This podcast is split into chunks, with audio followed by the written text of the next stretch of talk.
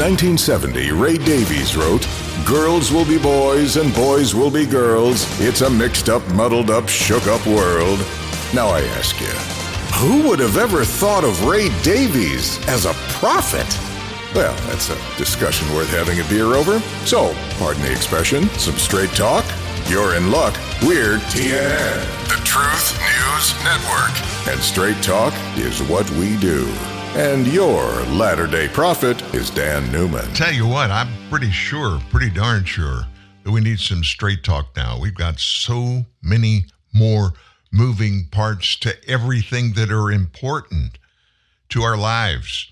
It seems like every day somebody throws something else on the fire of importance, right? Well, we have a new candidate, actually, not a new one, but we have an announced candidate for president.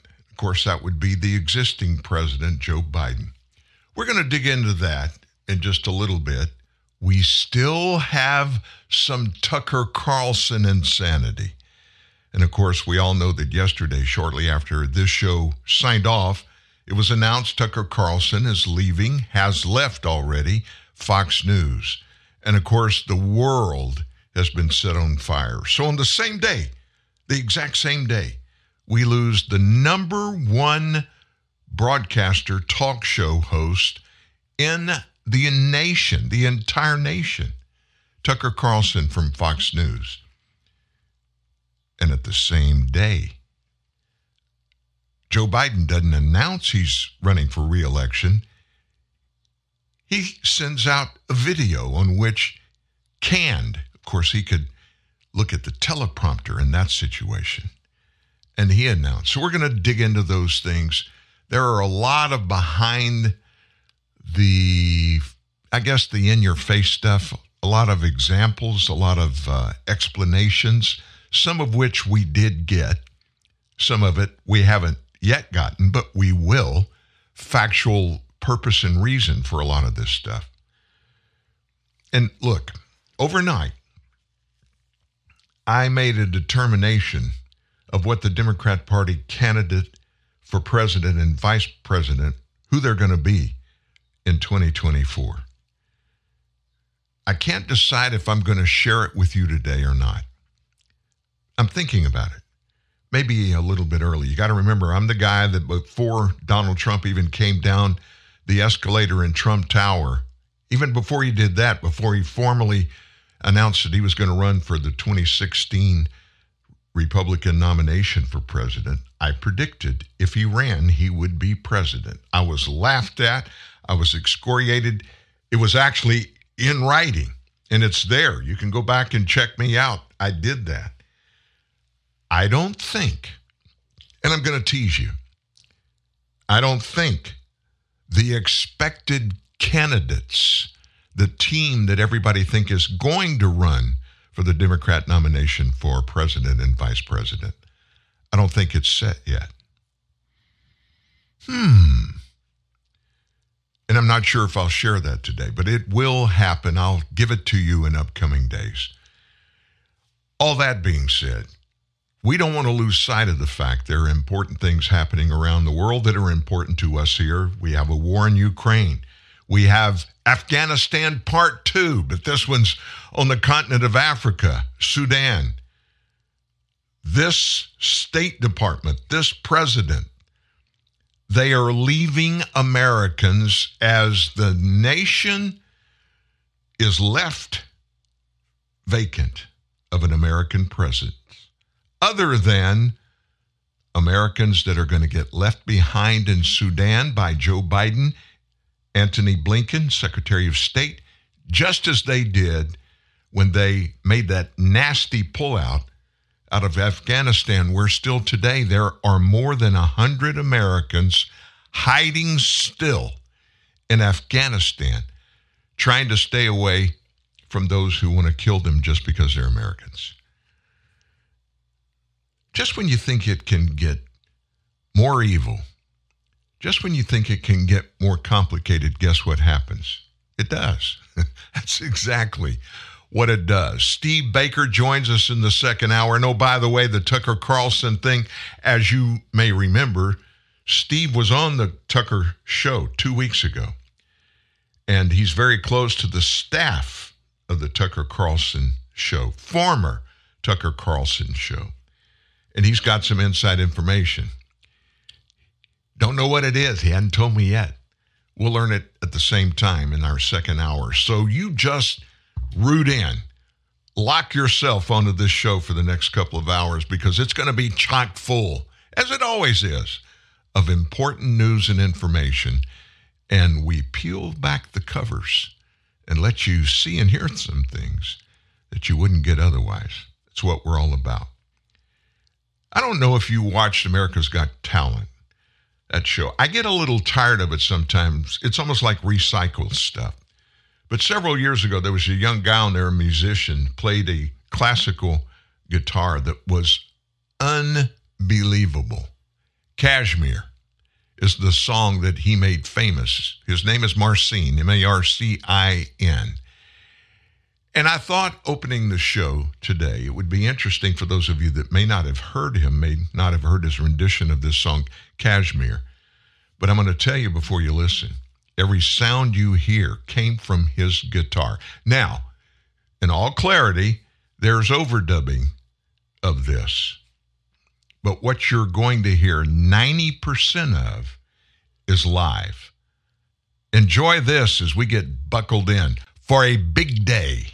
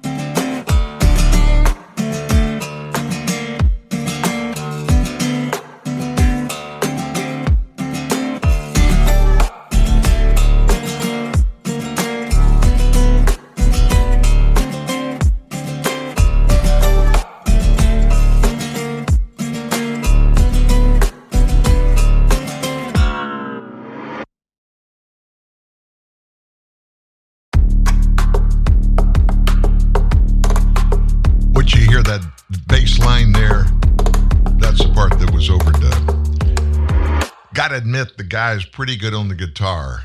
And uh, I don't even think he's 20 years old yet. When he was on AGT, he was probably 15, 14, 15, 16 years old. I don't know, but very, very young. That kind of talent is unusual. And when you see it and hear it, you just want to go, my goodness, How does a young guy do that? Most of that, by the way, is self taught, which is even more incredible. As a musician, I can tell you, you don't hear and see that kind of stuff very often. But talking about some of the stuff that you don't see and hear very often, we get that every day right here at TNN Live from the important people in our lives, the people that lead us. We're electing people to go to Congress, go to the White House. And they're revealing things to us on a daily basis. They're pretty scary in many cases. Sometimes it seems like it's worse than it really is. Sometimes it seems much more benign than things really are. And it's hard to discern any longer the good from the bad, the right from the wrong, the lie from the truth. So, what we try to do is the same things you try to do. You try to filter through, find the good stuff, find the truthful stuff, and make decisions based upon what you're seeing and hearing. Our president, Joe Biden, 80 years old, if he is going to run for reelection, which he announced early this morning, through a video, by the way, not uh, live, through a video, he is throwing his hat in the ring to run again for president. He'd be 82 years old when he gets elected. If he does his whole term, he'd be 86 years old. A lot of people talking about that. A lot of people, most people that I talk to, don't think it will work, especially following the cognitive disability that he already is showing. And it's getting worse and worse almost every day. We'll get into all of that stuff later, but if you didn't see or hear the video, his announcement this morning, turn your volume up because he does a lot of whispering in this. But here's Joe Biden announcing this morning he's going to run for reelection.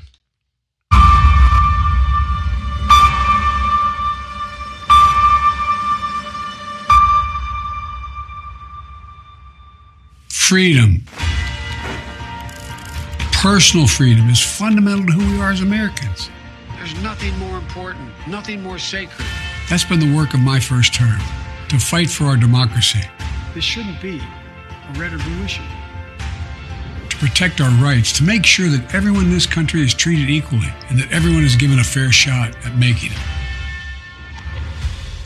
But you know, around the country, MAGA extremists are lining up to take on those bedrock freedoms, cutting Social Security that you've paid for your entire life while cutting taxes for the very wealthy, dictating what health care decisions women can make, banning books, and telling people who they can love, all while making it more difficult for you to be able to vote.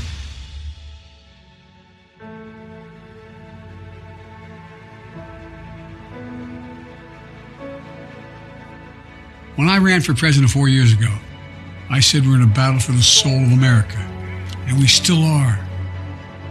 The question we're facing is whether in the years ahead we have more freedom or less freedom, more rights or fewer. I know what I want the answer to be, and I think you do too. This is not a time to be complacent. That's why I'm running for reelection. Because I know America. I know we're good and decent people. I know we're still a country that believes in honesty and respect and treating each other with dignity. That we're a nation where we give hate no safe harbor. We believe that everyone is equal, that everyone should be given a fair shot to succeed in this country. Thank you for choosing us. Every generation of Americans has faced a moment when they have to defend democracy. Stand up for our personal freedom. Stand up for the right to vote and our civil rights.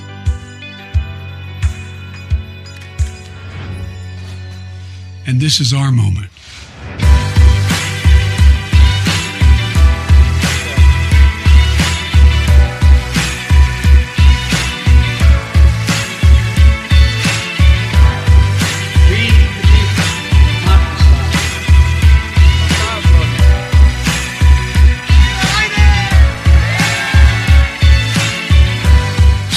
With me, go to joebiden.com and sign up.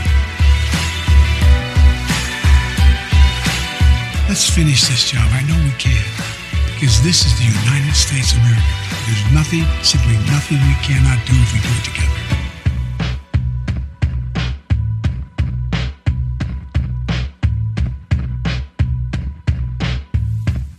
Course, we all heard together there him repeat that promise that he said when campaigning against Donald Trump. Quote, I don't want to be the president of Democrats. I don't want to be the president of Republicans.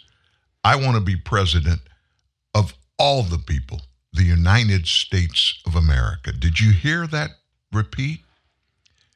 No, you didn't hear that. Let me tell you what else you didn't hear. This is his reelection launch. You just heard three minutes. There's no even mention of any single achievement in his first term. Probably because there really isn't one. What else is missing? Any plan for what he might hope to achieve if he's reelected? Instead, what you just heard, you can go back and listen to it again. In fact, when I finish this segment, and I'll, I'll play it for you again. I want you to listen to it again after I tell you what you heard and what you didn't hear.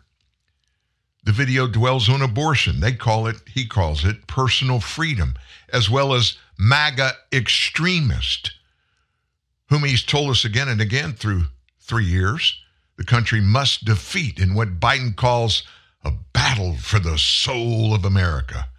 And that's a repeating of a theme from his 2020 campaign. It's the same old, tired stuff.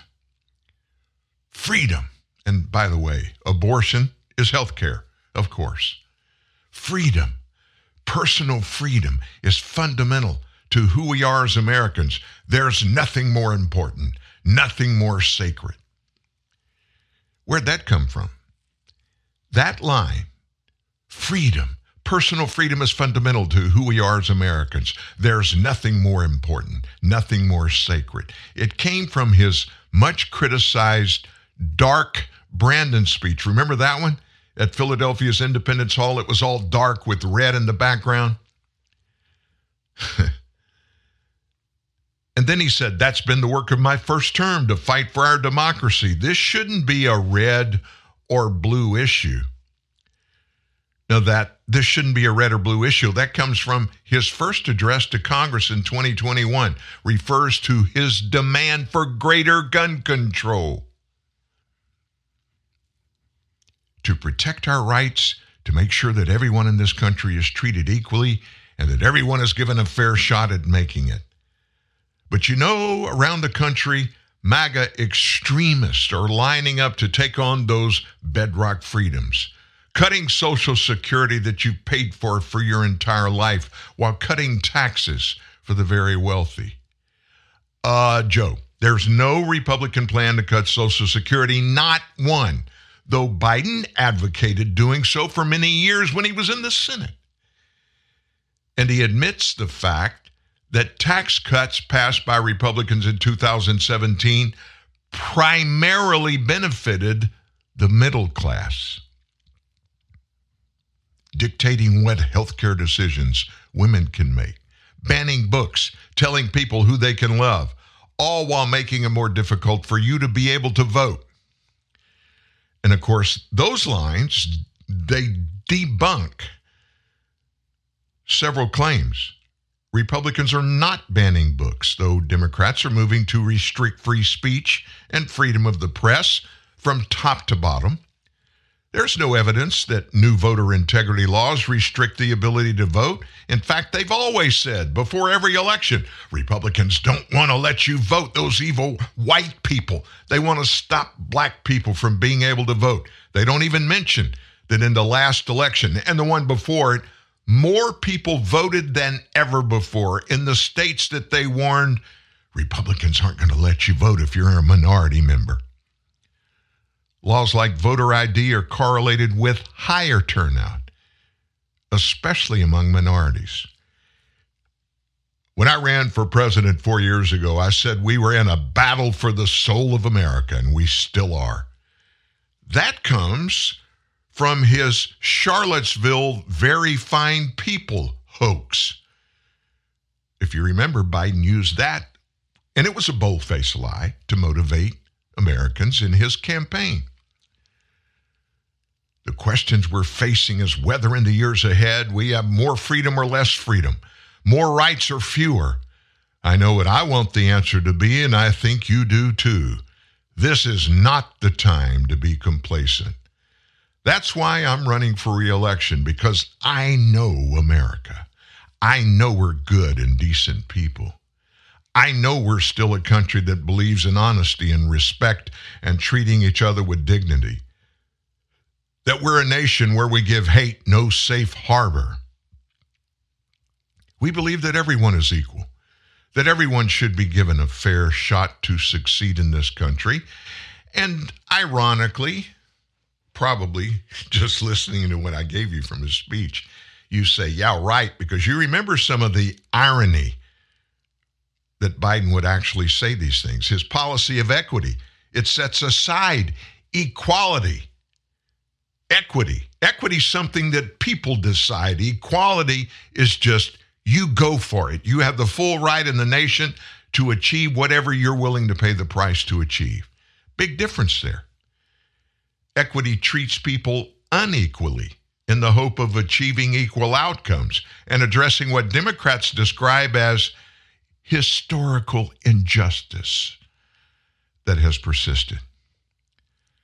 Thank you for choosing us. Thank you. Every generation of Americans has faced a moment when they have to defend democracy, stand up for our personal freedoms, stand up for the right to vote, and our civil rights. And this is our moment. Thanks, man. We, the people, will not be silent. Ironically, the Biden administration has pressured social media companies to silence political dissent. His FBI, his DOJ actually paid Twitter to silence people that had different political opinions than the Biden gang. well, God love you. Arriba Biden. so if you're with me, go to joebiden.com and sign up. Let's finish this job. I know we can. Because this is the United States of America, and there's nothing, simply nothing, we can't do if we do it together.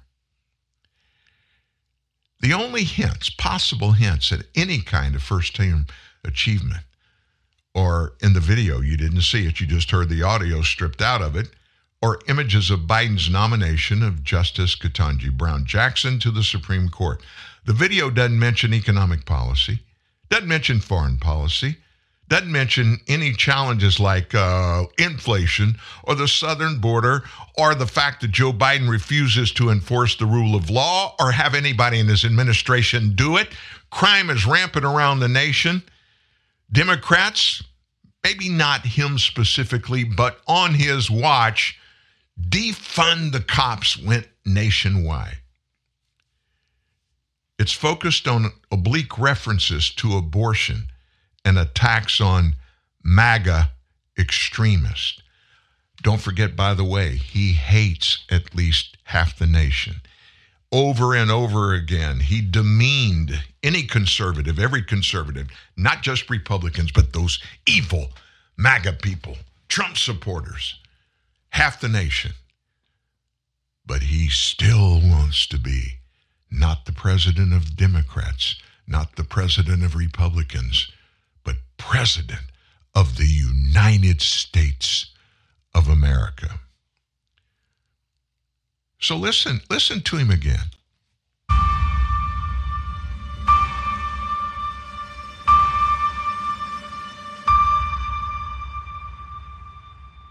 Freedom, personal freedom, is fundamental to who we are as Americans. There's nothing more important, nothing more sacred. That's been the work of my first term to fight for our democracy. This shouldn't be a red or blue issue protect our rights, to make sure that everyone in this country is treated equally and that everyone is given a fair shot at making it. But you know, around the country, MAGA extremists are lining up to take on those bedrock freedoms, cutting Social Security that you paid for your entire life while cutting taxes for the very wealthy, dictating what health care decisions women can make, banning books, and telling people who they can love, all while making it more difficult for you to be able to vote.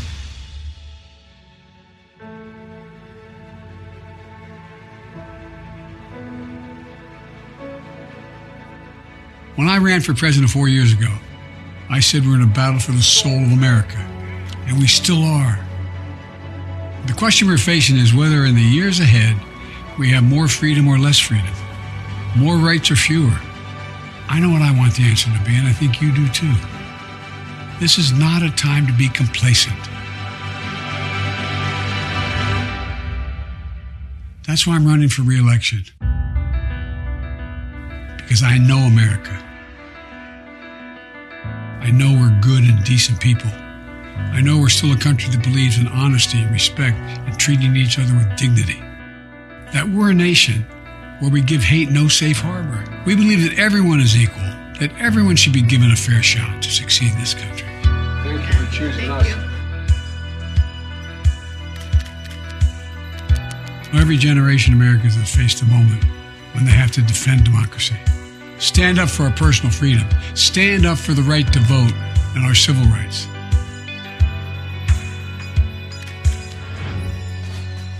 And this is our moment.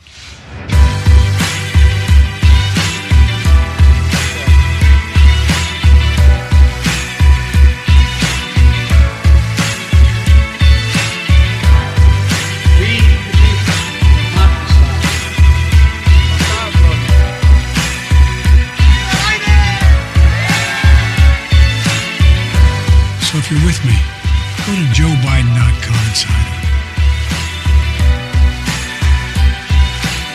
Let's finish this job. I know we can. Because this is the United States of America. There's nothing, simply nothing we cannot do if we do it together. There you have it. You heard it for the second time the president's announcement for reelection coming up next year, 2024. And, uh, oh my gosh. Look, here's the deal 70% of Americans say he should not run again. Think about that. Now, let's just suppose for a moment he stays in the race, and that's not even a for sure thing. I mean, it's a long way, a long way to November next year. A lot of things can happen between now and then. If we cannot defeat Biden in 2024, what does that say about conservatism in America? I think we got to take a hard look in the mirror. If you haven't noticed, the conservative movement is in a crisis and we're on a losing streak. Republicans could have won the 2020 election, and we certainly should have performed far better in the 2022 midterms, but we didn't. We didn't. The urgent question that got to be answered is why? I think the conservatives have lost confidence in our own ideas. We've been led to believe the principles don't matter anymore, but performances do.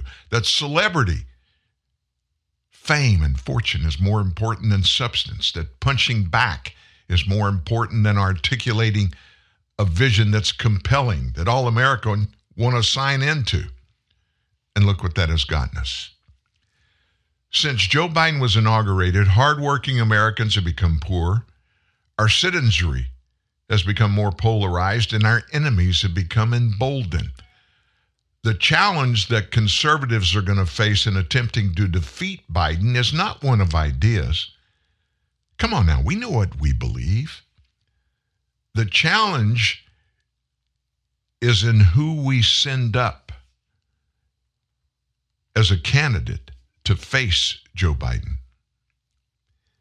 The right cannot simply rail against the other side and achieve victory. We need to be present with solutions more than just sound bites. His policies, Biden's, of high taxes, government handouts, heavy regulation, have given us the weakest economy since Jimmy Carter was in office. We started our country down the path of failed socialist states. Biden's already tried to cancel student debt as well as mortgage payments for his own political gain. And in just a few days, a brand new administration rule is going to take effect that forces home buyers that have good credit to take on higher interest rates. You know why? To subsidize those who have poor credit scores. In addition to being illegal, which they are, by the way, these are all efforts to redistribute wealth. Socialism. Meanwhile, American families, probably like yours and like mine, struggle to make ends meet because of the highest levels of inflation in four decades. Biden's act that is crazily named the Inflation Reduction Act only made it worse, funneling massive government spending into those crazy green energy projects that will do nothing to reduce the cost of living or to bring down our energy prices. America must return to the free market policies that put our economy back on track while Ronald Reagan was in office. Reagan's order to remove price controls on oil and gas production and distribution instantly, within a matter of weeks, lowered energy prices for every American.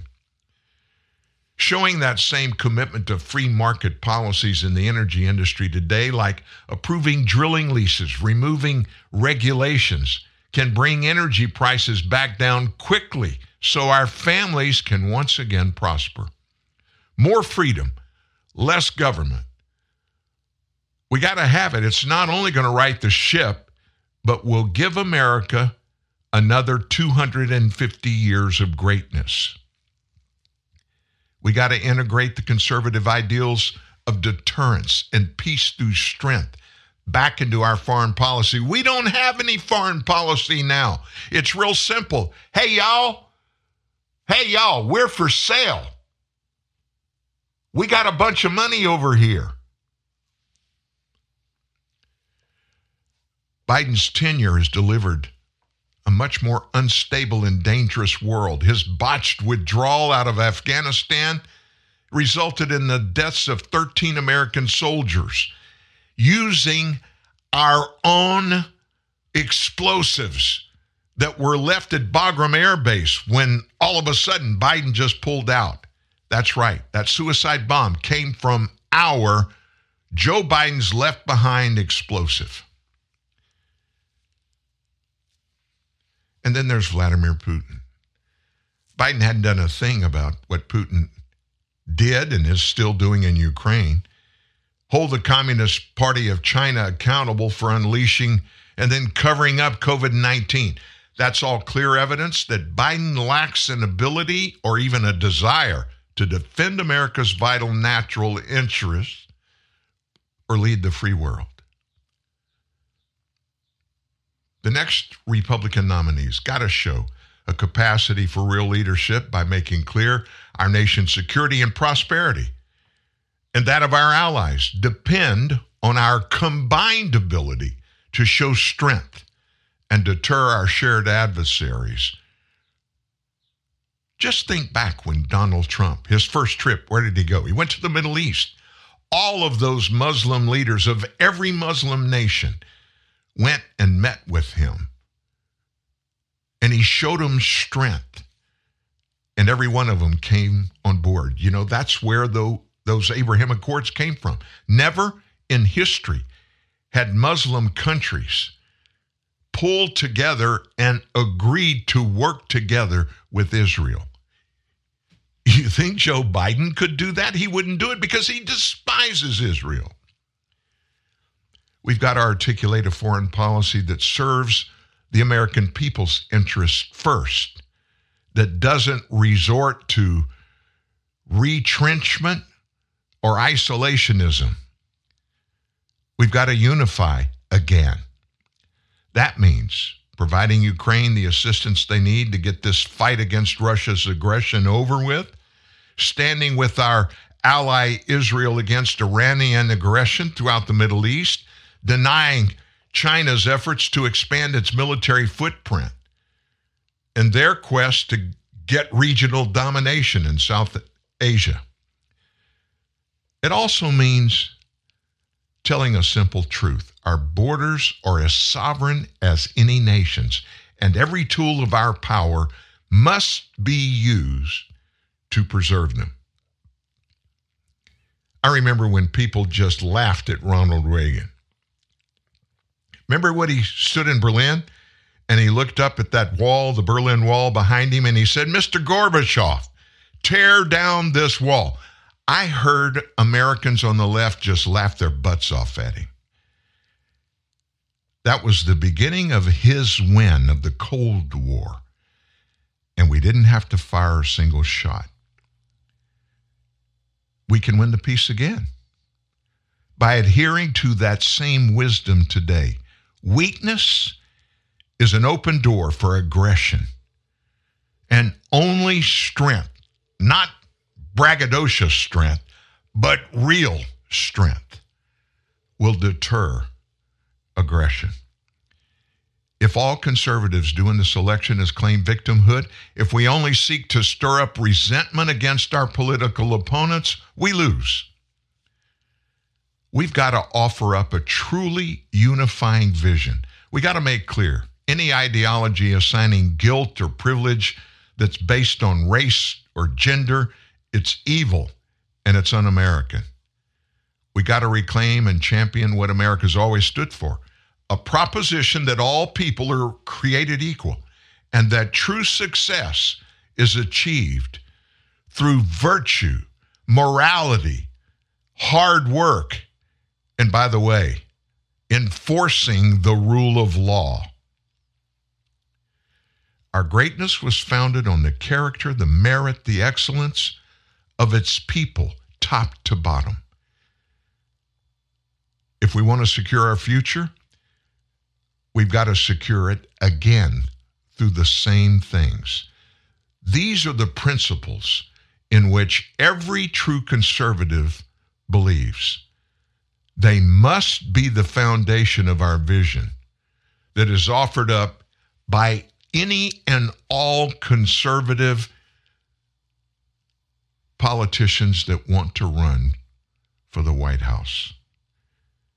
If we can get that right, pretty sure the American people will make the right choice at the right time. We've got to do this. I got to be honest with you. My personal opinion is if we miss this time, this may be our last shot. I'm not going to go into it, not going to get deep into it. But I got to tell you, folks, I think our kids, their generation, are in trouble unless we, the people, take back our country. And we don't have any say so today. If you're a conservative, right now, you don't have any say so. We had Mike Johnson on this show yesterday. Did you listen in? Congressman Mike Johnson, fourth most powerful Republican in the U.S. Congress. And I, I confronted him. I asked him three things, the three most important things right now that we're facing. And if you missed the show, let me tell you, go back and get it. It's the top of the second hour. It's about 30 minutes. Very critical responses. Very truthful responses. He didn't he didn't try to make it easy and simple and tasteful. I wouldn't let him. We've got to be honest with each other. We've got to do the right thing. And we've got to stop this pontification of demeaning anybody and everybody that has a differing opinion.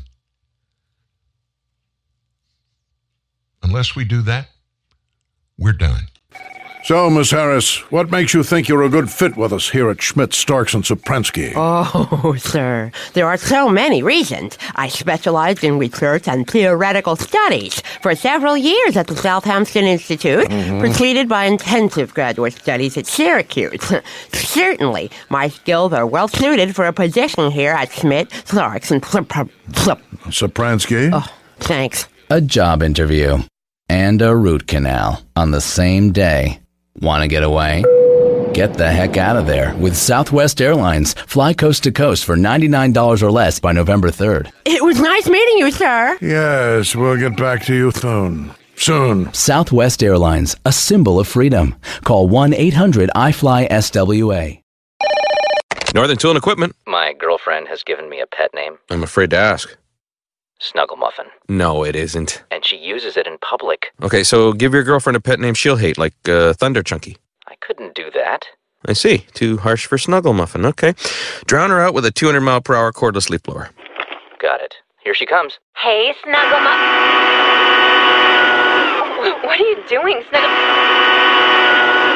Snuggle. Snug- I am so out of here. Wait! Come back, Thunder Chunky! There's no problem a little horsepower can't solve. Northern Tool and Equipment. It seems like every summer starts with a song. Maybe it's one we heard on the radio during our morning drive. Or maybe it was playing in the cafe we ducked into for lunch. Wherever they catch us, certain songs seem to take us away. Songs of waves and sand, of forests and hillsides, of growing up and growing old.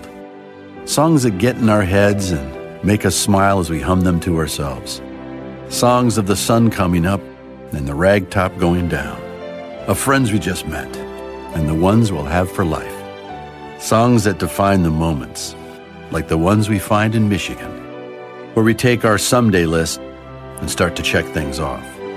A day spent gliding on a sailboat, floating on a pontoon, and climbing over that next hill.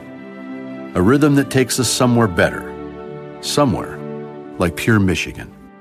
Your trip begins at Michigan.org.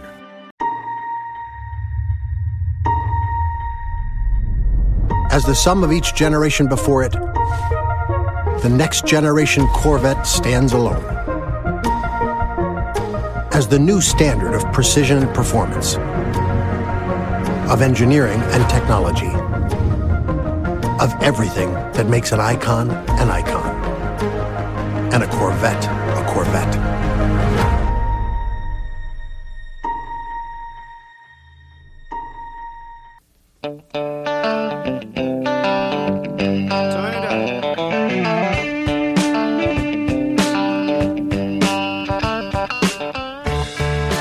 We're beginning a very busy, busy, important news day. If you just joined us, I've had several people, regulars, that have said, Hey, I missed the first 15, 20 minutes of the show. What did I miss? Have you talked about Tucker yet? Well, in just a couple of minutes, we're going to let you hear from um, somebody that I've always liked, Megyn Kelly. Remember her? She was on Fox News at night for years, and she left in the middle of a real strange battle, went to NBC, didn't work out a daytime talk show with her there, and they cut her loose and had to pay the balance of her $20 million contract. Well, she's back doing her own show podcast, and um, she's doing a really good job there. But she weighed in about the Tucker Carlson thing. But we're going to really wade into it when Steve Baker joins us at the top of the hour. If you remember, Steve was on the Tucker Carlson show a couple of weeks ago, and he has worked with and has good friends that are, at least were, on Tucker Carlson's team. And uh, Steve and I communicated through text, and he said he's got the inside scoop or information. So he'll be here. We're going to get to him exactly as close as we can to 10 o'clock. So you don't want to miss that. Between here and there, a couple of other crazy things came out. Former Clinton labor secretary. And this guy, you'll know who I'm talking about when I give you his name in just a second. But he said that states around the nation, and this is a quote, must refuse to place Trump's name on the 2024 ballot. Who is this guy? The little guy, remember him? Robert Reich. He's a former labor secretary for Bill Clinton. He said these states should just refuse to put his name on the ballot. Reich made his comments in an op ed that was published yesterday in The Guardian. He argues that Trump is guilty of treason under the 14th Amendment because of his claim that the 2020 presidential election was stolen from him. The 14th Amendment prohibits anyone guilty of insurrection against the United States from serving in any kind of public office. There are some problems with Mr. Reich's assertion. He tends to forget that in the previous four presidential elections in which Republicans won, that Democrat members of Congress stood up on the floor and made motions to throw out the election results and gave a bunch of different reasons, but they claimed that those elections were stolen from the Democrat that was running for the White House. Reich said this in his op ed Secretaries of State, who in most cases are in charge of deciding who gets on the ballot, must refuse to place Donald Trump's name on the 2024 ballot based on the clear meaning of Section 3 of the 14th Amendment to the U.S. Constitution. Reich outlined a doomsday scenario in which Biden wins the election in 2024, but then Trump gets a coalition of Republican state legislators to object to Biden's slate of electors, which is what Reich's Democrats have tried to do four previous times. Rice said Trump tried these tactics once. The likelihood of him trying again is greater now because his loyalists are now in much stronger positions throughout state and federal government. In December, House Democrats introduced legislation which would bar Trump from running for a second term, claiming that Trump, quote, very clearly engaged in an insurrection on January 6, 2021. 14th Amendment, they say, makes clear that based on his past behavior, Donald Trump is disqualified from ever holding federal office again. And under Section 5, Congress has the power to pass legislation to implement this prohibition. In January a year ago, Reich came under fire for saying that Democrats should slap Arizona Senator Kyrsten Sinema for voting against ending the filibuster. How about that? I didn't like the guy when he served as a labor secretary with Bill Clinton, and he makes absolutely no sense. But you know what they're banking on? That Democrat minions out there in Never Never Land aren't going to even give a rip about the law. Nobody's been convicted of insurrection. Nobody's been tried for insurrection. And Reich is out there, oh, don't put him on the ballot because he clearly he committed insurrection. He did not. And you can book it if he had. They impeached him twice.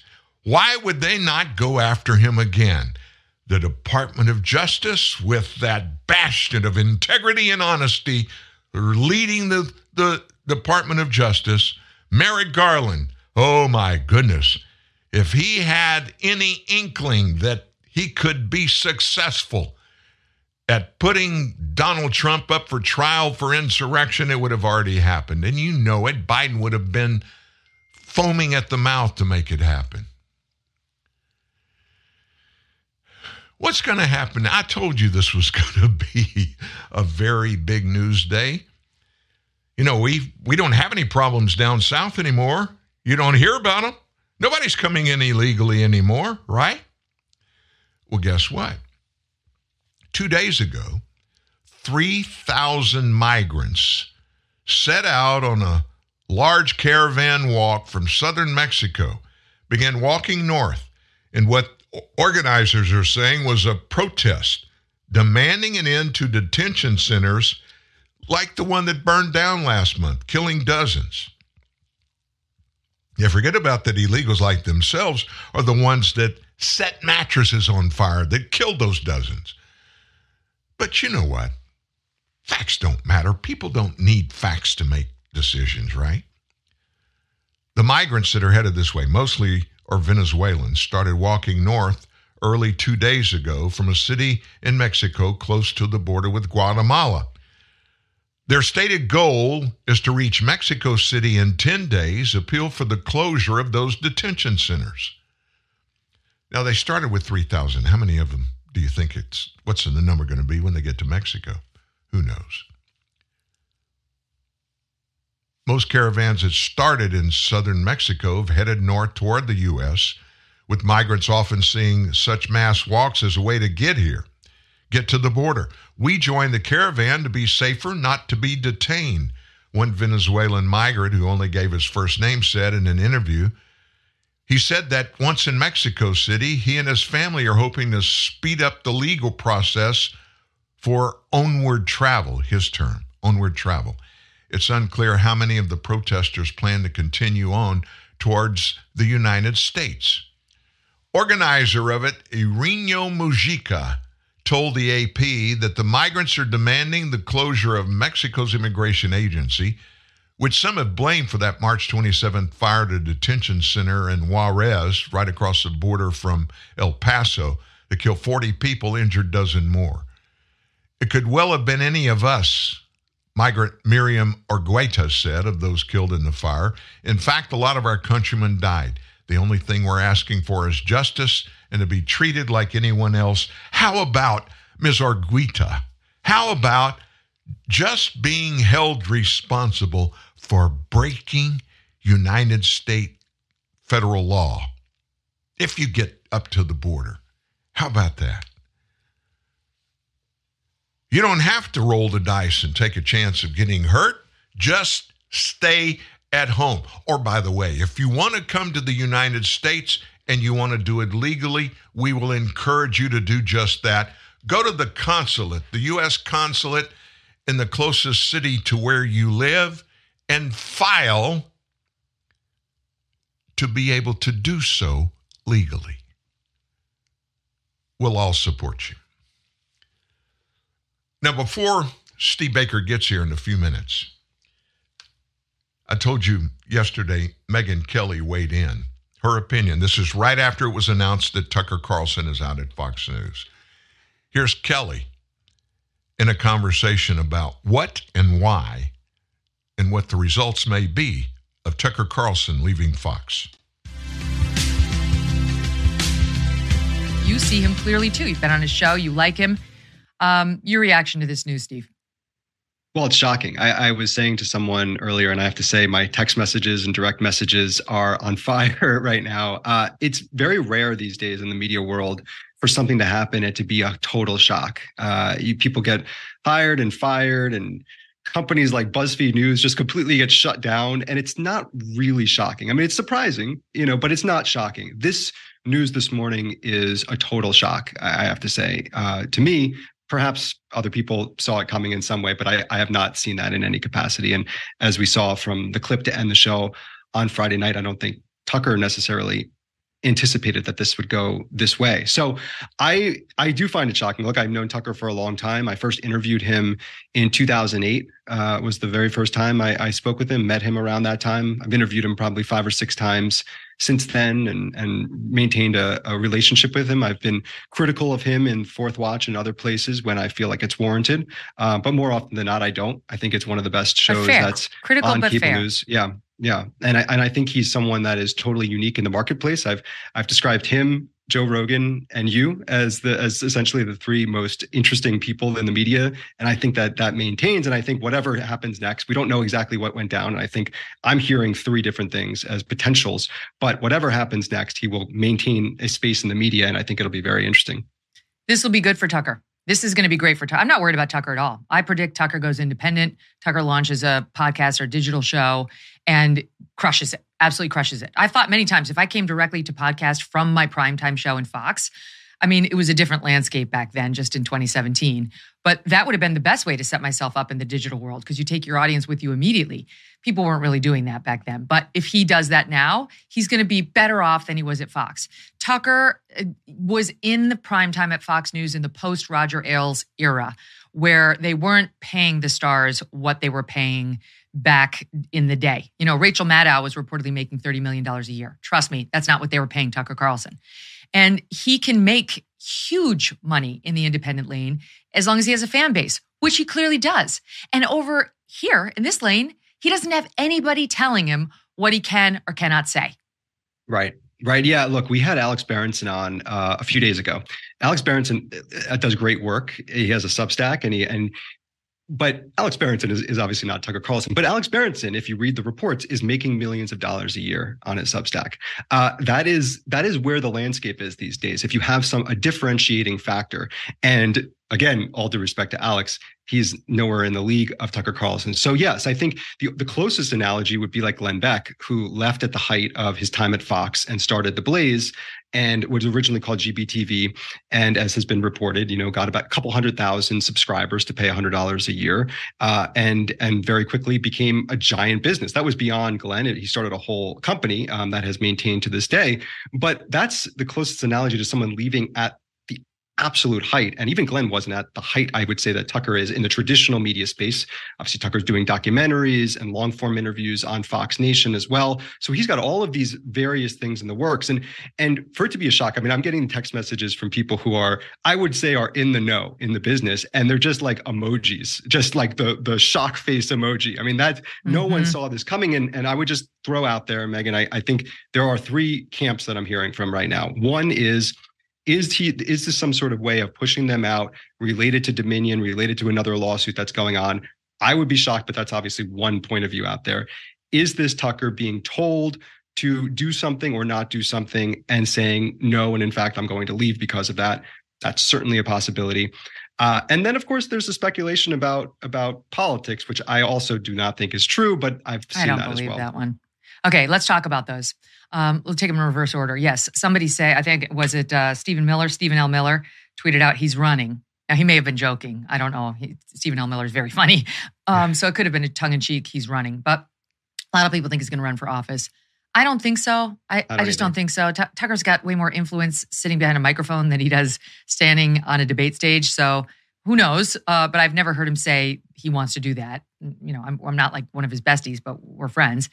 Um, the lawsuit. So we've talked about the Dominion lawsuit on this show many times, and we're not going to bore the audience by going back over it. But the highlight on Dominion is Tucker, while he had a couple of texts behind the scenes, which weren't helpful, his texts paled in comparison to those of the executives, the de- their their texts and their deposition testimonies. And Tucker's the one who went out on the air and said Sidney Powell is bullshit. Yeah, exactly. So and, the Dominion and, thing and, doesn't make sense it doesn't make sense and for a couple of reasons like like you said there's that also if you want to say that there was something that came out of the dominion you know texts that was embarrassing to Tucker and Fox it was probably that he really was pretty critical of Donald Trump in a lot of ways.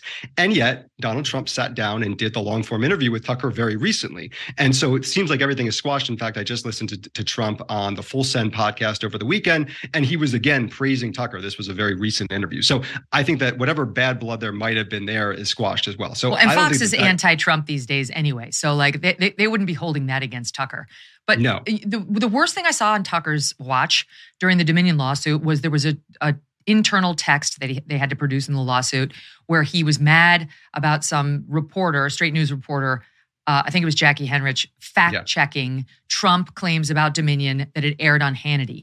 And he said something like she should be fired, which was not good. But you and I discussed that too. I, am not going to excuse the text, but I, I, understand it wasn't, oh my God, she offered Fox on, on she offered facts on Fox and should be fired. There's a hard rule at Fox News that you don't shoot inside the tent.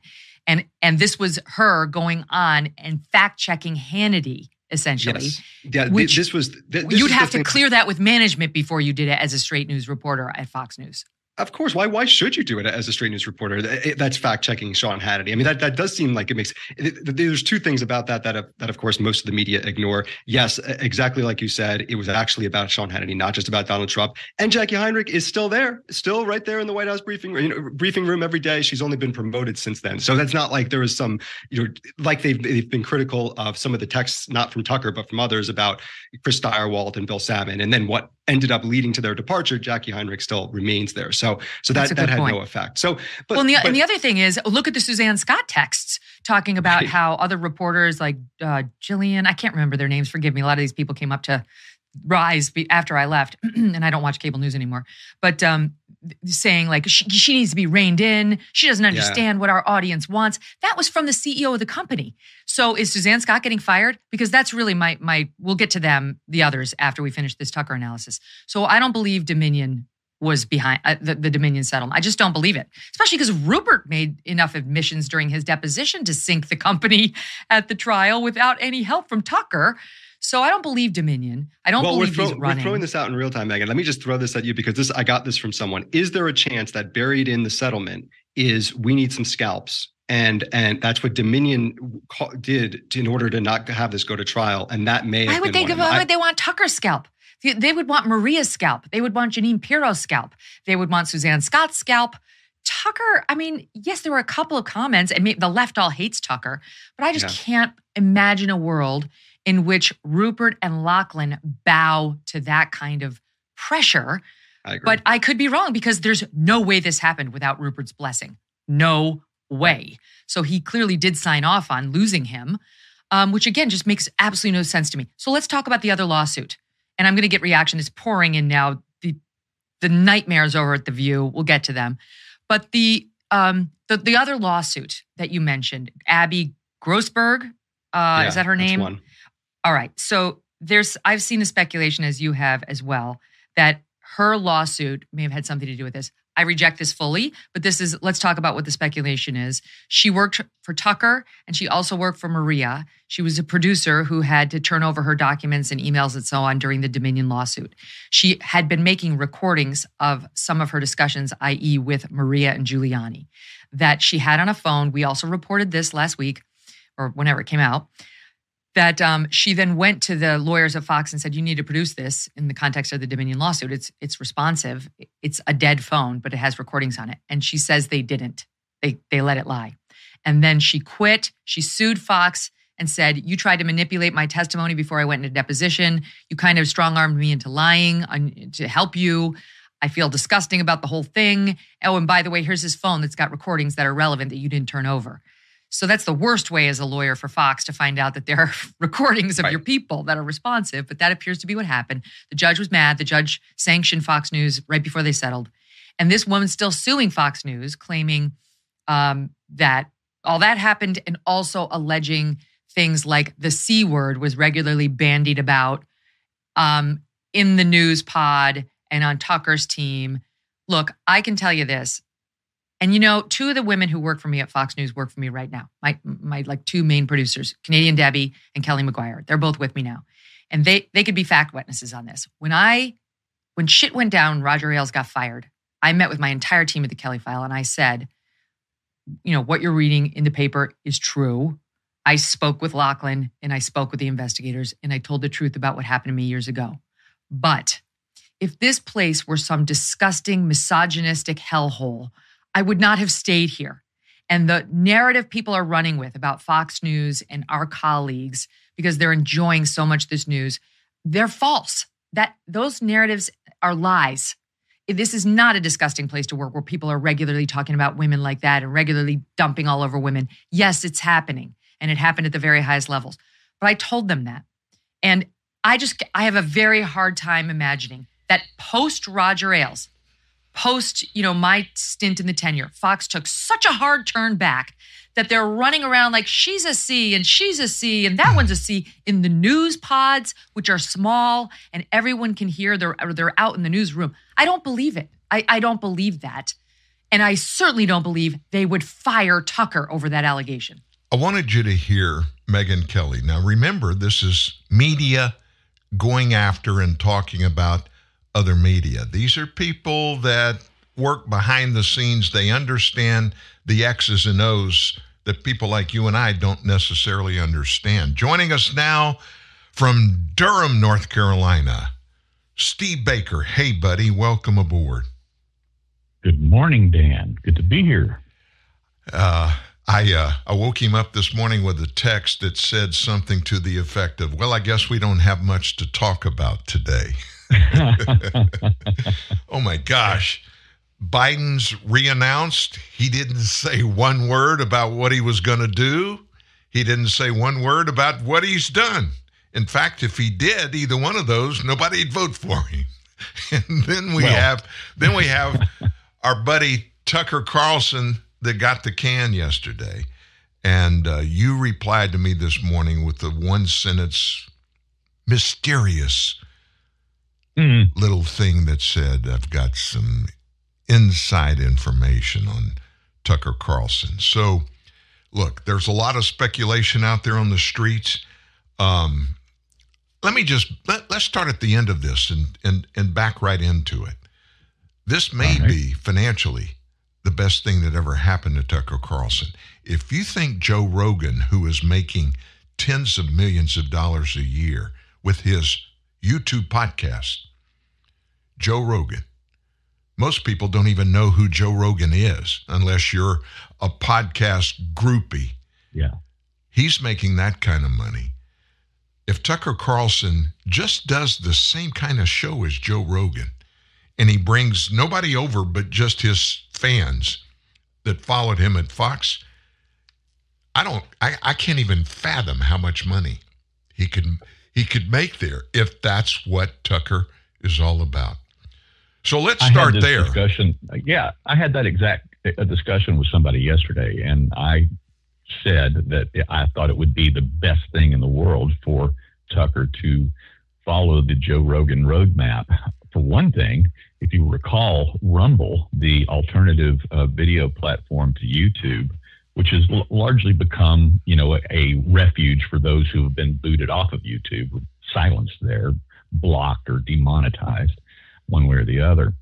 Um, they offered Joe Rogan 150 million dollars to come over there and leave Spotify, which he had just you know, received a new contract from them a couple years ago, and then there was a great controversy, and some of Spotify's employees were were going to protest or walk out or uh, go on strike because they brought Joe Rogan on, and uh, you know, which is kind of ridiculous because we're talking about a guy who even though he is, I think, a, a honest broker of, of news and information, he is, you know, he's a Bernie boy. He he supported Bernie Sanders, so he's not a you know right wing fl- uh, flamethrower by any means. But he hosts people on his show that the left doesn't want uh, to see and doesn't want to hear, and they want silenced. So just because he will talk to anybody, left, right, middle, or whatever, uh, they they want him uh, silenced themselves. So when they off, when Rumble offered him that kind of money, and then knowing that Rumble uh, is supported by a couple of um, uh, billionaire investors, I thought to myself uh, right after I heard the Tucker Carlson news, I went, "Holy cow! Is there going to be some big money offers coming his way from the likes of Rumble and otherwise?"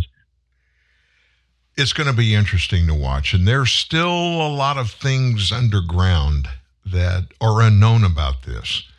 Um, I just the, the first thing that came to mind. I mean, I've been a Tucker fan for many, many, many years. I mean, I I, I watched him when he was with CNN and MSNBC, Mhm. and he seemed to be the only adult in the room having those conversations when he did. And I really liked it when he landed at Fox because they pretty much gave him carte blanche. And you could tell that he wasn't being edited by people upstairs, uh, people upstairs like Paul Ryan, former Republican Speaker of the House, who is a RINO, Republican in name only. He ran as a vice president running mate for Mitt Romney uh, when they ran against Barack Obama's reelection back in uh, 2012. And he suddenly, after Donald Trump was elected, he did the speaker thing for two years and then he bailed. But he got the gig upstairs at Fox and he cannot stand Donald Trump. In fact, just a few weeks ago, he publicly stated that if Trump gets the Republican nomination, Ryan's not going to the Republican convention. Now, when I hmm. read that, I said, who the heck does he think he is? And does he think he has any clout? Well, I will bet you when it all comes down, even though Lachlan, Lachlan, the son of the owner of Fox News, apparently is the one that pushed Tucker out. We're going to find out Paul Ryan had something to do with it. I bet you. Now, Steve, do you know something that I don't know?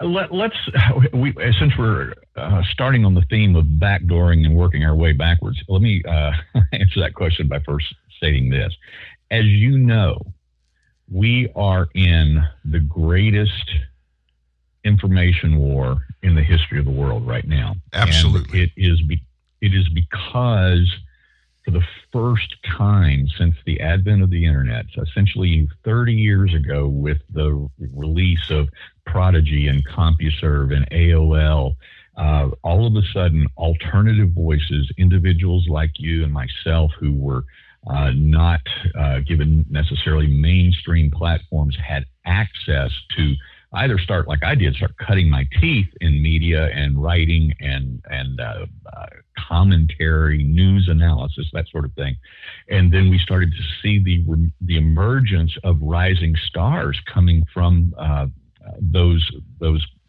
internet you know sources, and as a result of that, the mainstream media has been, uh, for the first time, uh, subjected to real competition. Now, I mean, obviously they had real competition when Rush Limbaugh launched into AM radio back in 1988 and and changed. Uh, uh, really changed the, the, way information was disseminated at that at that point, and then and then, as I said, it shifted to the internet. But more and more and more, we're seeing guys with incredible penetration. We just mentioned Ro- Joe Rogan a while ago. I mean, he is he is the biggest voice in media right now. Uh, he has more followers, more readers, more uh, views, more clicks uh, than than anyone else. Uh, bigger than bigger than Tucker. And so the uh, the point being is is that he did that, you know, just by starting off starting out, you know, with a, a sheet hanging behind him and a, and a microphone in, in his living room or his bedroom, and grown to what he is today. So there's a tremendous amount of alternative pressure on the big moneyed interest out there. And as we always know, Dan, follow the money. So now we have backed into the real story here. The one guy we haven't heard from yet is Tucker, obviously. It was very obvious also that on Friday evening, when he closed out his show, that he intended to be back on yesterday, on Monday he closed his show out by not only, not only promoting future, future episodes and shows that he had uh, queued up, but he also said, I'll see you Monday, see you next week. So he had no idea that this was coming. But my sources, and they shall remain unnamed, tell me that this has actually been in the works for quite some time. Not necessarily that there's been some negotiation between Tucker and Fox uh, or the Murdoch clan uh, to end his tenure at Fox. That that probably was not happening, but that the rumors and that the positioning and that the uh, the the chess pieces were being moved around on the board to make this happen. Now the timing is uh, pretty stunning considering all that's going on at exactly the same moment uh, as you already brought up, the announcement of uh, you know Biden running a second time, uh, the big Ray Epps story uh, Sunday night on 60 Minutes. Um, you know, something that Tucker's been very passionate about, and that I can tell you right now is that many, and, and this is this is another insider. Before I get to the big story, or the big big reveal, this is another uh, thing that's happening in a lot of the newsrooms on the right wing side of the, the ledger right now. They are blocking stories about Ray Epps. They're afraid of this story. For some reason, they think that Ray Epps is going to uh, start launching lawsuits against these newsrooms like Dominion did against Fox. And of course, we saw the result there with a $787 million judgment against Fox. And so they're, they're, these newsrooms and these editors on right wing sources are afraid of the Ray Epps story because they're afraid that that uh, lawsuits are going to start uh, flowing from his direction. I welcome that because it, with those lawsuits then comes discovery. Uh, with discovery comes the outing of who he really is and who he might really be. So uh, I, am not afraid of that. And besides, you know, what are they going to take from me? Come get me. I'm, I, you know, un, un, unload with both barrels and let's let's uh, let's have fun. But the um, uh, the point being is is that the money trail is what you have to look at, and the inside sources I have have told me that the Murdoch children, in particular, have had a long term hatred for Tucker they do not like him. They don't like his politics. They don't like his commentary. They don't like the stories that he covers and that he obsesses over. And that they have wanted him out for a long time. Obviously, they have a money problem in that regard because he's their number one draw. I mean, he, I think I read yesterday that last year he generated $78 million in ad revenue last year for Fox on his own, dwarfing all of the other Fox hosts, dwarfing everybody on, you know, MSNBC and CNN combined. And so as a result of uh, his power in holding, drawing and holding an audience, and therefore being able to, uh, the company being able to sell ad revenue based on the number of eyeballs watching his show. He was a powerful uh, uh, entity, and it was very difficult for them to find a way to oust him. But when you follow the money trail even further, you find out that, of course, the Murdoch children are now basically wholly owned uh, uh, properties of a Chinese moneyed interest themselves. And now we're seeing, if you go pull up, just go pull up and see who uh, the Fox News Corp's biggest investors are. The number one you will see is Vanguard. The number three largest investor is BlackRock. I don't think I need to tell your audience who they are, who No. they're aligned with. No, we all we all those- know very well. Yeah. what those controlling interests are. And if Vanguard and BlackRock says either you get rid of Tucker or we pull our investment stake, or you get rid of Tucker and we will buy more into your company, then that takes care of the problem of Tucker being such a financial windfall uh, in terms of ratings and ad revenue sales. So there's a bunch There's of your inside scoop. there's a bunch of uh, contemplation that is happening today. Fox lost six dollars a share value just yesterday after the announcement of Tucker. Mm-hmm. Now, of course, that is always in anticipation of. I've not been able since I've been on the show to look at it and see if it bounced back a little bit today. I would be surprised if it is. And as you said, $78 million in ad revenue. That's a lot of money, Steve. And for those, and, and as much money as Lachlan, he's the one that pulled the trigger. I know that factually. I found out last night from an anonymous source, not anonymous, but mm-hmm. I, I can't name who it is, but somebody on the inside. He's the one that did the call. And yeah. I understand Tucker wasn't surprised at all. He had been expecting it to happen before now. And the expectation was that the excuse that would be given, and I don't know if this is the one that was given, but it was pressure that was put on by Dominion because of what Tucker did to them every night on the air, blasting them, even though he diminished the claims of voter fraud in many different ways. So you've got these pieces that are being thrown out there saying, here's part of the pie, but it's not seeming to fit together to me. If you just heard the Me- if you just heard the yeah. Megyn if you just heard that I, and I know you were listening to the Megyn Kelly segment. I mean, she's a Fox person. She knows it top to the bottom. Yeah. But even when she was there, the boys, the Murdoch boys, they weren't there yet. And so, you know, they're rich kids. They come in with that already. They're Rupert Murdoch's kids.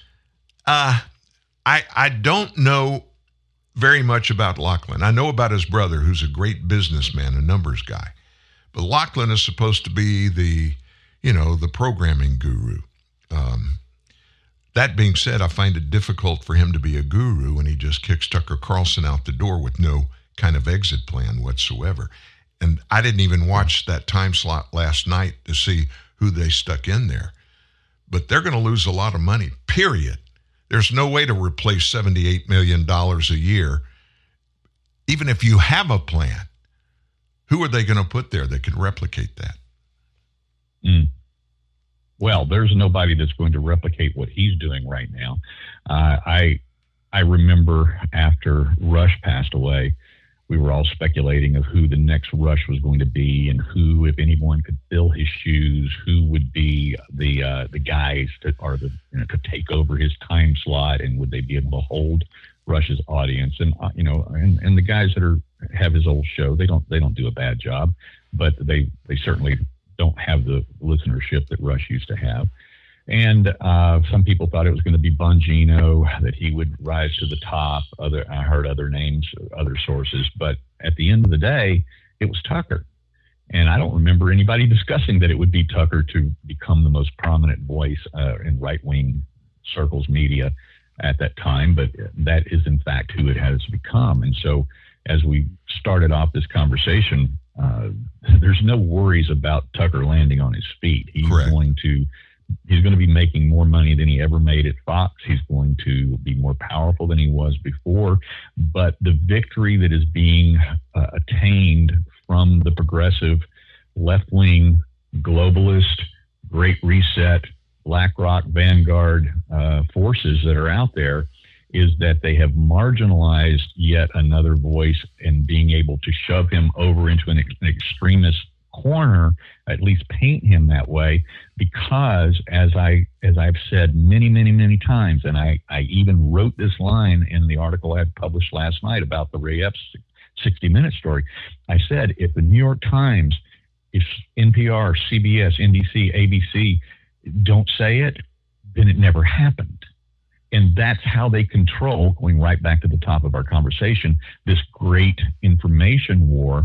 It's the lies of omission and it is the blockade that they have because as as big as we think Tucker is, um, Daily Wire, Blaze TV, uh, et cetera, et cetera, et cetera, those other sources on a worldwide basis, and even here in the United States, still dwarf um, right wing media. It's still much larger. It still penetrates. In fact, one of the things that I always say, people always go, well, you know, you get all your information from right wing sources. Well, no, actually, I don't. I, I'm, I'm one of those people, and I'm, one of my other axioms is that I always say this I listen to NPR every day so that you don't have to.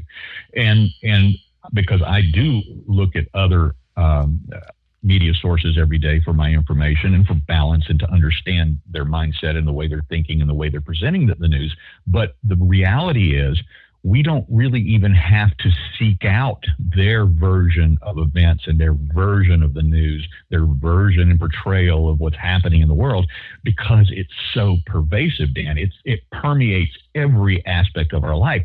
You can't watch just your favorite television show without getting the influence of that uh, side of the information ledger. You can't go to the grocery store without hearing it. You can't look at a newsstand. You can't go anywhere. You're you're going to get their version of events.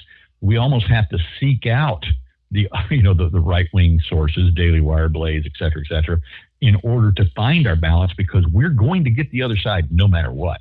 It's very difficult to not be subjected to their version of events but that's how powerful they are. Yeah. And so, even though they know that there's going to be a financial loss at uh, Fox, even though that they know they're going to take a, um, a hit on their stock price, they also know that they've got the backers there to bolster them, keep them alive, pay that big seven hundred and eighty-seven million dollar fine. That was that could have Dan. I'm speculating here, but that could have been part of the deal. Hey, don't worry about it. Get rid of Tucker. We'll take care of the seven hundred eighty-seven million dollar fine. I've actually been told that. Yesterday, I was told that that that is part of the deal. I think that's.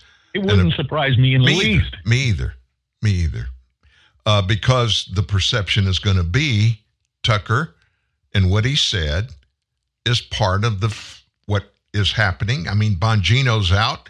One week later, Tucker Carlson's out, and they settled with Dominion. So, I mean, there have been some big changes at Fox, more than we've seen since its beginning in just the last 10 days or so. That's monumental. Hey, I, I just got a text from out on the West Coast asking a question. How much of Dominion do BlackRock and Vanguard own?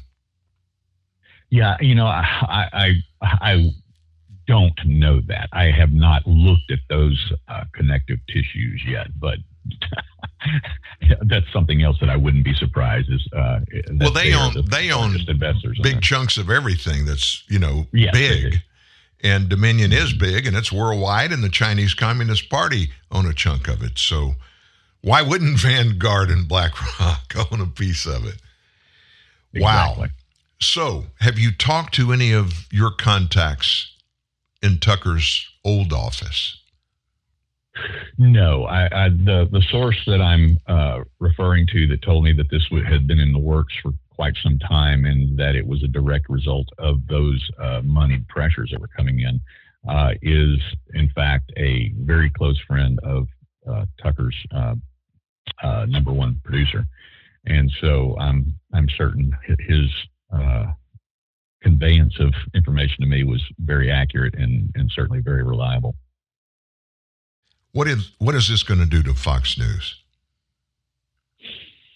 Well, if you look at the the Twitter sphere the last 24 hours, it looks like people are going to abandon them uh, en masse right now, and I don't blame them. I, you know, I I don't I don't have cable TV anymore. When I see Tucker or see any other Fox News commentator or video, it's because I'm seeing that which is trending on the internet. So I get the highlights, and then if I'm really interested in it, then I will go sign on and then watch the full the full content of whatever the story was.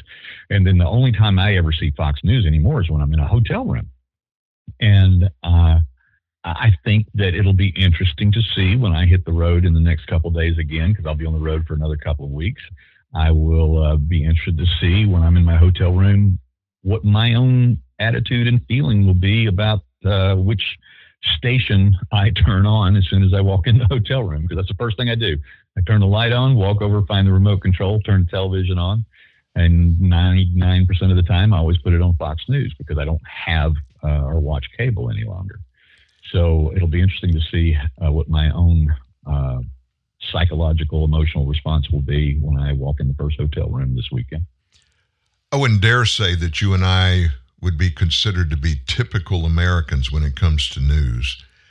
Y- you just shared one of your secrets about it. Whenever I hear any big story, I don't go to Fox first. Guess where mm-hmm. I go first? I go to MSNBC. Secondly, I go to CNN. I always go yeah. to MSNBC first because they're going to be the furthest out there. yeah, even right, further right. than CNN. Then I go to CNN, yeah. and then I'll circle back. You know the Jen Psaki terminology. Circle back mm-hmm. and go to Fox News, and then I began to really dig in and find out where the facts really are. And what's yeah. amazing, and it shouldn't even be amazing to me after all these years. What's amazing to me is how often I find out, even conservative news is not really on target all the time. And I always wonder when I read what they're saying about an event or uh, an allegation or some wrongdoing by anybody, how they can miss it so very obviously. And very seldom do any of them come back, especially not MSNBC or CNN. If they're ever wrong yeah. or they get it wrong, they never come back and correct the story it says a lot about who they believe. I don't know if their audience is really like that, but who they believe their audience really is. A bunch of nut jobs that really don't care about facts. I don't mm-hmm. think that's the case. I really don't. I think most people choose a news source and they choose it based upon the personalities of who they're watching and listening to. A lot of people don't. But I think a larger number or percentage of people do that than we probably think do that. It's not based on raw information, it's based on personality that's presenting it. No, that's exactly right. We are attracted to personalities. It's not only that's not only how we choose what we're going to watch in terms of uh, television or movies or other sources of entertainment, but also you know the the, the people we vote for. Unfortunately, far too many vote for the person that they think looks the best or sounds the best or uh, conveys their well. I mean, look look at what happened to uh, Richard Nixon in the 1960 sure, yeah. presidential election against uh, uh, uh, John F. Kennedy. Is Nixon was basically a shoe in. Uh, he was obviously the heir apparent to Eisenhower, but this was now the first time that a presidential debate debate had been televised, and um, John F. Kennedy, being Catholic at the time, was uh, was unheard of. That a, I mean, it was just almost uh, uh, a given that a Catholic would not be voted into the White House and given that much power. That's just you know that's not a that's not a um, uh, religious uh, uh, commentary at all. It's just the state of the American electorate at the time. But what what happened was is that JFK was so much more of a compelling figure, and Nixon was a dud on camera. And as a result of that, um, um, obviously we know that uh, John F. Kennedy did win that election. Later, I went back and I actually looked at that uh, that debate that they had. Nixon looked like an unmade bed. Looked like he hadn't combed his hair, hadn't shaved, and uh, he didn't smile. And in contrast, JFK was a really sharp-looking guy and a sharp-dressed man. Yeah. He just put Nixon to shame. Well, listen, Yeah, Nixon was a deer in headlights on that debate. you're right. Is it true that you may be live in studio here next week sometime? It's possible. I'm, and if I don't make it on Tuesday, maybe Wednesday, we should uh, do it. I don't know. I don't know what your schedule is, but uh, I am definitely going to be in Shreveport on Wednesday. I've got a project in uh, just coincidentally in East Texas that I have um, uh, I've been asked to appear in a documentary, and so we'll be, I'll be shooting for a couple of days, uh, the end of next week uh, in East Texas, and then which means obviously I'll be passing right through Shreveport on my way. So I'll be there for a couple of days, and if I don't get there by Tuesday morning, uh, I can sure uh, absolutely be there Wednesday morning. We will be excited to have you in studio always. And I don't do this often enough. Let me just say thank you for sharing all of your intellect, of course, your information, the news, and stuff like that that you get that you share with us and our audience. And our biggest show pretty much is on Tuesday. And it's in large part to you. I play some part in it, but in large part, it's the fact that you're here.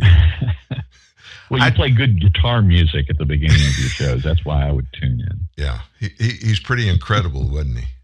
Yeah, yeah, I've heard that one before. Yeah. Hey, listen, thank you for being here. You drive safe. Um, many may not know this about you, but you don't like to fly. And if it's good enough and you need to go there, your feeling always is drive instead. So be careful. Crazy stuff happening all across America today. Don't want you to get caught up in any of that. I will be as safe as I can possibly be in more ways than I would be willing to talk about uh, here on the show. And we'll look forward to having you here. In the meantime, if you get any inside scoop on Tucker or anything else for that matter of import, please let us know. We'll do it. Hey, thanks, Dan. Steve Baker, our longtime friend, and uh, he is welcome as you hear all the time, in, anytime at TNN Live. We're not done yet. There's more stuff out. You're not going to believe how much is going on around us. Guess who's up next? Alexandria Ocasio Cortez. She's fundraising off of Tucker. OMG. When you can't control what happens, you can control what you know about it. That means the truth. Dan Newman on TNN, the Truth News Network. Ladies, we ask your forgiveness. Please forgive our immaturity, our outbursts of tacky compliments. Forgive our browser history. Forgive our hormones taking control of us. Forgive us for thinking an open shirt is the ultimate weapon of appeal. Forgive us for opening our beers like primates. Forgive for taking a no as a yes. For insisting on playing a guitar that doesn't exist. And please forgive us for never washing our hands. Ever. Schneider, the beer with the exact maturity for the man who's in the process. Here's the latest traffic report. Looks like miles of trouble free driving with Napa Auto Parts. Your local Napa Auto Parts dealer in Modesto has a full line of quality parts for your car or truck. Napa Auto Parts keeps America running, and Modesto Auto and Truck is ready to keep your vehicle running in tip top shape for years to come. So if you think your car or truck needs help under the hood, think of Napa Auto Parts at Modesto Auto and Truck Parts, 924 G Street in downtown Modesto. 529 8342. 529 8342. Undeniably the go to source for nonpartisan, spin free news from the world. TNN, the Truth News Network, puts it all together for you every day at truthnewsnet.org.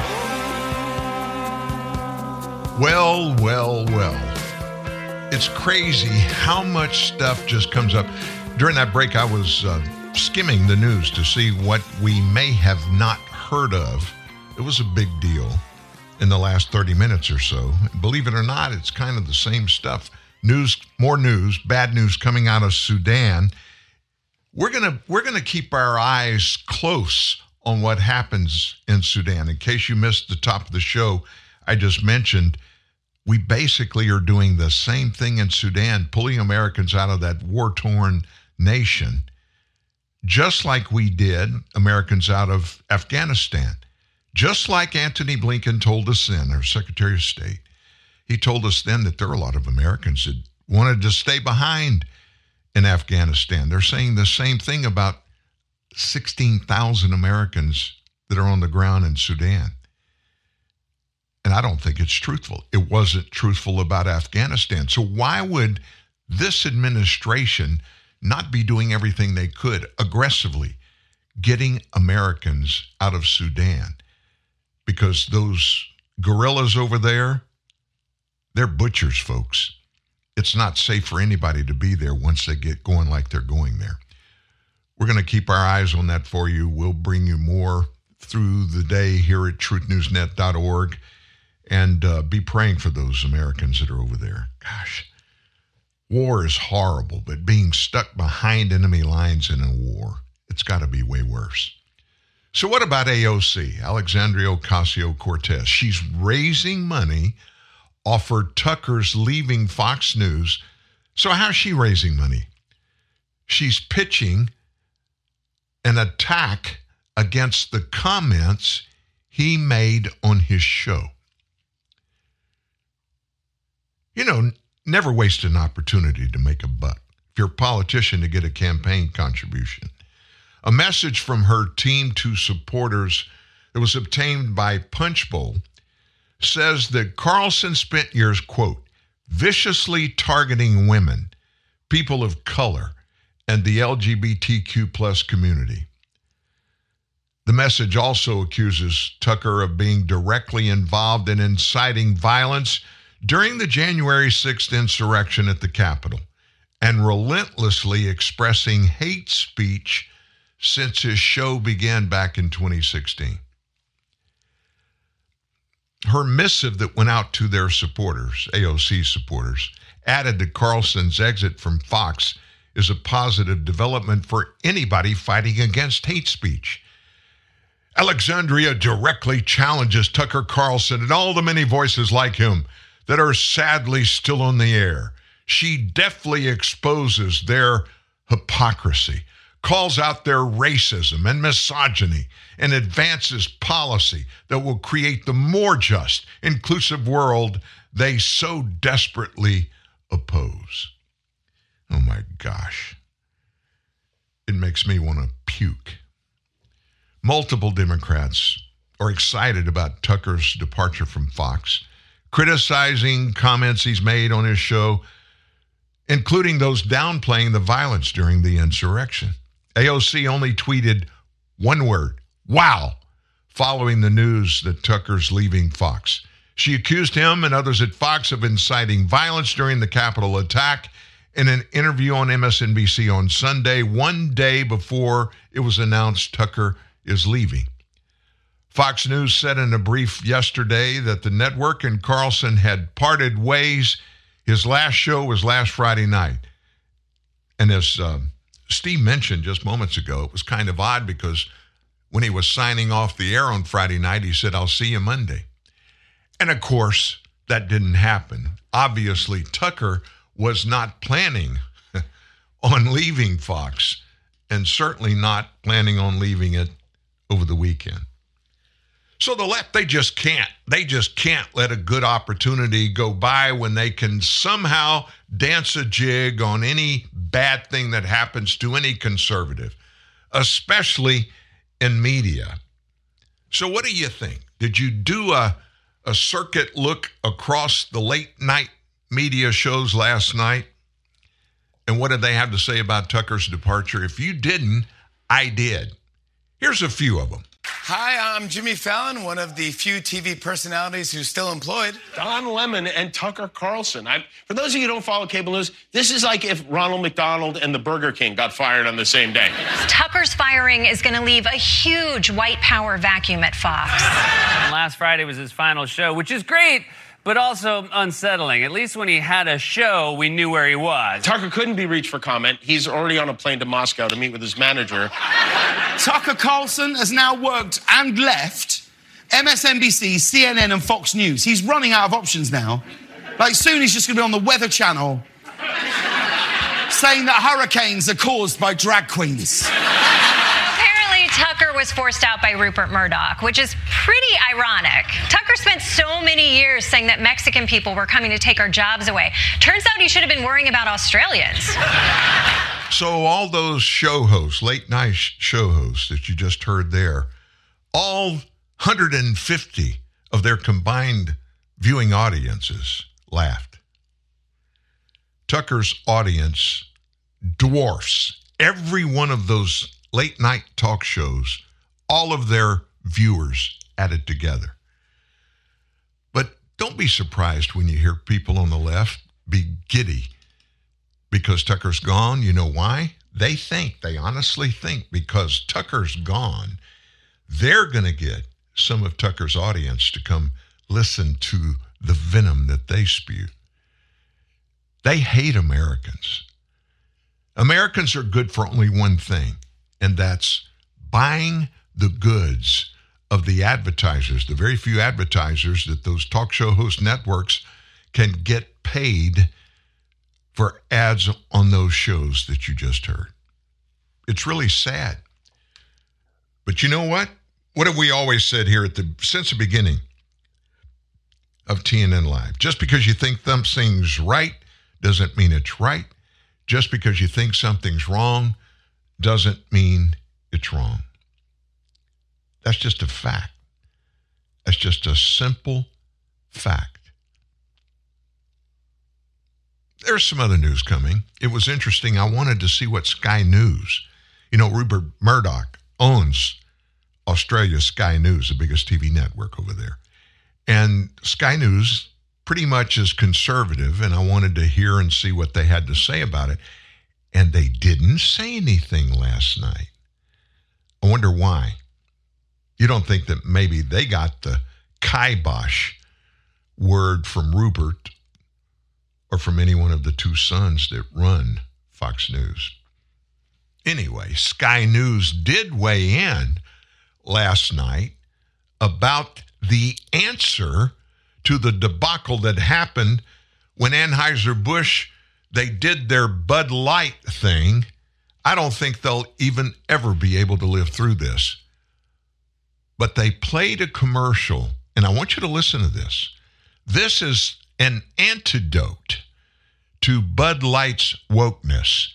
And it doesn't have anything to do with beer, but it has to do with the gender debacle that was illustrated in the Bud Light commercial. And we've seen the catastrophic consequences for Bud Light when they went woke. Here is an antidote to that. This is Egard, which is a watch company out of Florida, and they are taking a stand for women. When I was a little girl, I had this dream that seemed so impossible. I was going to be the fastest runner in the world. I got this little nugget of an idea from my dad. He used to watch me run and say, Ain't no woman alive that can beat you. And I believed him. He made me feel invincible. It wasn't easy. I trained hard, harder than anyone else I know. But I was made for this. I was an unstoppable force, a life dedicated to perfection.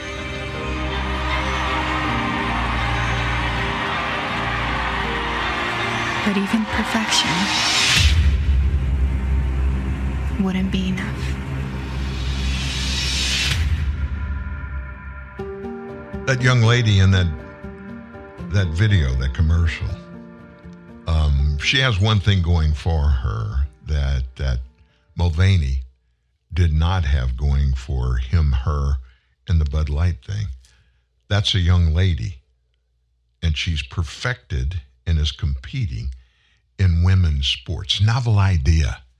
You know, we we we can't go down that road anymore. Oh my gosh, we've got a new definition for Title IX, which means any university that gets money from the federal government in any way. It doesn't matter if it's women's sports, you got to let a biological male compete against women or you lose your money. Here's the enigma for me in this entire thing. I lived through, I was in media when the women's movement really got aggressive. Gloria Vanderbilt, you remember them? Now, National Organization of Women, out fighting for women's rights. We got to give them the same opportunity in school that men get in competitive sports. We've got to honor women. Women are just as important, if not more important, than men. And I agree with all of that. I really do. Where are those people now? Did women all of a sudden did they get kicked to the curb by other women? Of all of the woke insanity, this is the piece that just blows my mind. I can't believe, but what has actually happened, women are turning on women. Talk about divide and conquer. Just think about it. It's no longer just good enough to be a woman.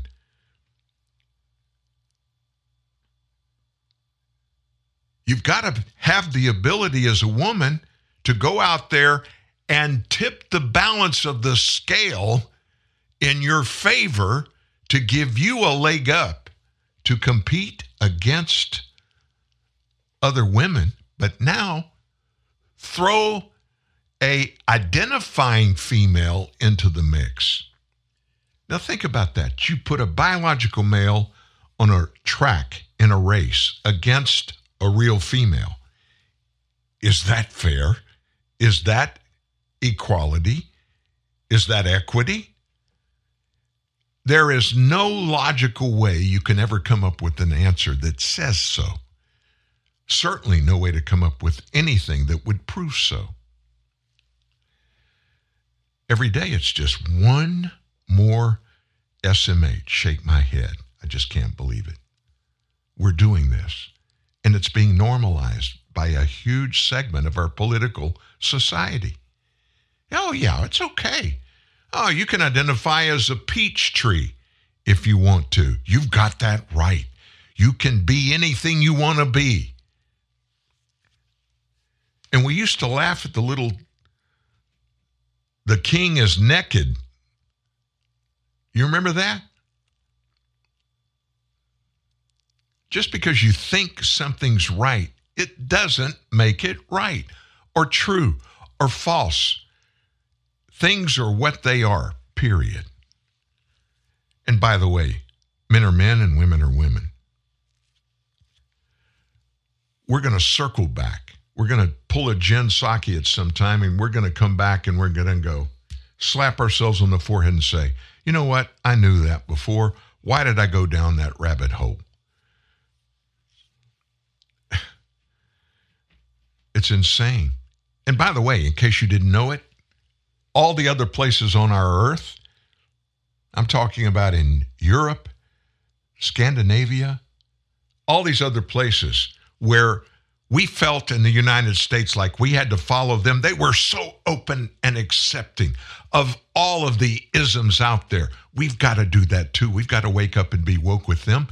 They're all dropping it now. They're dropping it. It didn't make sense, biological or social or otherwise. So they're beginning to drop it. Will we? Or are we going to have a presidential administration that's going to keep, keep pushing and pushing and making it worse and worse? Nobody's questioning in this administration about any of the obvious stuff out there. Oh, wind energy. We got to put all these massive wind turbines out in the middle of the water dozens of whales on the East Coast or washing up on the beaches. And somebody dared to say it's probably those wind turbines and all the green energy people. Oh, no, no, no, no. It's something else. There's got to be something in the water. And then we find out one climate expert, before they started putting those offshore, warned against this very thing happening. But we can't talk about that. That doesn't roll into the narrative of climate change, climate change. Forget about the fact that we had an ice age coming back in the 80s. We had global warming in the 90s. We missed it all. And so we're the ones that came up with a way so nobody can tell us you were wrong. We'll call it climate change because we know we're smart. We're scientists. We know climate changes all the time, so we're always going to be right now. Aha. Thank you, Al Gore. This is the most insanity on public stage that I've ever seen in my life. And I look at it and I laugh some, but it's very disturbing to me. Why? Let me tell you why. I have six grandchildren. Youngest is in the eighth grade. I've got three right now that are juniors in high school that are about to go into their senior years. The world that we are giving them that contains all of this untruthfulness, they're inheriting that. Not to mention the Joe Biden inflation, the insanity that's out there. Joe Biden, if you heard us play, we played it twice, his announcement that he's going to run again, the video. He doesn't even talk about any of the debacles that have happened in his administration. He doesn't even mention one accomplishment that he's had in his administration. He didn't talk about any of the problems in his administration. And he didn't talk about anything he's going to do if he's reelected. That is the epitome of you just got to elect me for one reason I'm a Democrat. That's all that matters. Think about think about that for a second. Wow. This has been a incredibly information filled show and we're not done yet. Our final break coming up. When we come back, there's some blockbuster news about once more Secretary of State Antony Blinken. And you're not going to believe this, but it includes Hunter, Hunter Biden. You're fighting back the tidal wave of deceit, lies, spin, and ignorance with TNN, the Truth News Network. When your cable company keeps you on hold, you get angry. When you get angry, you go blow off steam. When you go blow off steam, accidents happen. When accidents happen, you get an eye patch. When you get an eye patch, people think you're tough. When people think you're tough, people want to see how tough. And when people want to see how tough, you wake up in a roadside ditch. Don't wake up in a roadside ditch. Get rid of cable and upgrade to DirecTV. Call 1 800 DirecTV.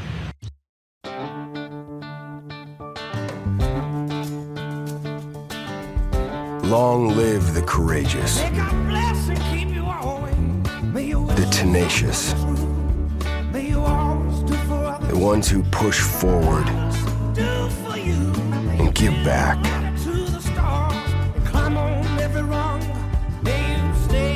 Long live the greater good, the helping hand, those who fall and get back up. And long live the truck with the strength overcome, the will to outwork,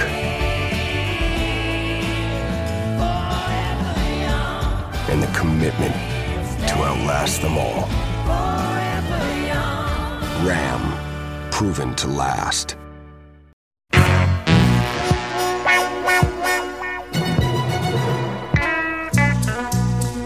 Why would it shock anybody that Antony Blinken, who was part of the Hillary Clinton administration when she was Secretary of State, also part of the Obama administration, now part of the Biden administration, that Secretary of State Antony Blinken has a long standing relationship with Joe's son, Hunter. They met, had a meeting at the State Department in July of 2015 when Blinken was the Deputy Secretary of State in the Obama Biden administration. Hunter was, by the way, on the board of Burisma in Ukraine at the time. The ties between the pair could face a lot of additional scrutiny after the former CIA Deputy Director Michael Morell testified that Blinken, as Biden's then campaign senior advisor, played a role in the inception of the public statement signed by those 51 intelligence officials that claimed that Hunter's abandoned laptop was Russian disinformation. Emails from that laptop tell us that Blinken sought to discredit and show that Hunter has ties to Blinken and his wife, Evan Ryan, dating back over a decade. Scheduled meetings with him while he was on the board of Burisma. Blinken was then Deputy, Deputy Secretary of State. May of 22nd of 2015, in an email, Hunter tried to schedule a meeting with Blinken so he could get the Deputy Secretary of State's advice on a few things. Have a few minutes next week to grab a cup of coffee, Hunter asked. I know you're impossibly busy, but would like to get your advice on a couple of things. Absolutely, Blinken replied. I'm just about to land in Tokyo on my way back to D.C. from Burma. I'll be in the office from Tuesday on. Copying Linda in my office to find a good time. Look forward to seeing you. Tony. Hunter then forwarded Blinken's response to his business partner and fellow Burisma board member, Devon Archer. And it just goes on and on and on. Listen, if it quacks and waddles, it's a duck. It's quacking and it's waddling. And I got to be honest with you, it's a duck. The Biden administration, Antony Blinken, and others are up to their eyeballs in corruption with Hunter Biden. Wow. Wrap on the show. I had a great day with you, and it's better because of you. We'll see you tomorrow morning. Ah. Got nothing in my brain. That's what people say. Mm-mm.